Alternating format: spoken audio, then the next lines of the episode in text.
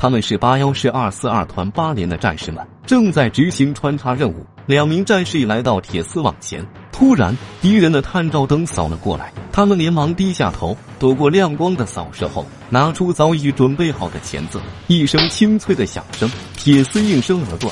就在他们穿过铁丝网时，不小心发出一丝声响，引起了哨兵的注意。他慢慢的走了过来，突然，一只大手从后面伸了过来。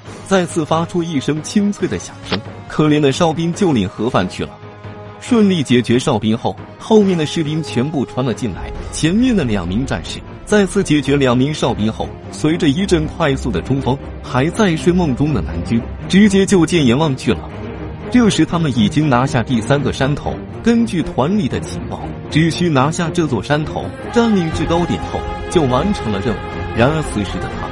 却惊奇的发现，这里并不是主峰。主峰不但离他们还相当的远，而且中间间隔着连绵不绝的进食的高地。要到达主峰，必须拿下途经的山头，而且刚才的进攻已引起了敌人的注意，开始在布防了。这怎么办？难道就此放弃任务吗？肯定不行！完不成任务会影响到主力的总攻，哪怕不惜一切代价也要完成。连长于西天思考了一会儿，立即调整部署。决定一直向主峰打。更糟糕的是，地图也不准，无法明确进攻的路线。无奈之下，他们只有向主峰方向冲，而且选择哪个山头有敌人就打哪个。就这样边打边冲向主峰。他们冲锋的速度实在是太快了，前面几个据点还做了些有准备的抵抗，越往后打越轻松。这些敌军想当然的认为前方没有开火。自己的防区不可能有敌人出现，而且还有五六个据点的阻隔，志愿军更不可能一个晚上就会打到这里。也正是他们这种想法，放松了警觉，给了战士们一个快速突袭的机会。直到凌晨四点，连续攻下了七个山头后，终于到了鸡鸣山主峰脚下。他们并没有立即发起进攻。此时天也快亮了，主峰上两个连的敌人。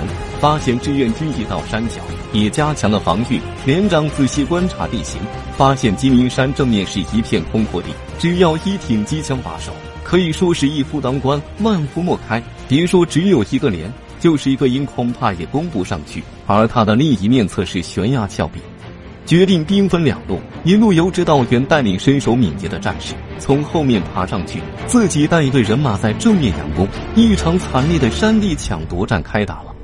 他们首先向敌人的阵地前扔出十几个手榴弹，巨大的爆炸声让本来躲在掩体的敌人都惊恐的拿起了武器。然而，让他们大为不解的是，只听到远处手榴弹的爆炸声以及爆炸所产生的大量烟尘。就在大家摸不着头脑、看热闹时，黑烟中突然冒出一群士兵，手中的长短机枪同时开火。还在看热闹的南军多人中弹，紧接着战士们一个冲锋，冲过了空阔地，山上的南军也回过了神，快速组织起了强大的火力，机枪倾泻着子弹，将战士们压得头都抬不起来。背后的指导员带领着战士们也在艰难的攀岩，在陡峭的悬崖上将重武器一个一个的揣上去，机枪排也架起了重机枪，终于压制住了山头上敌军的火力。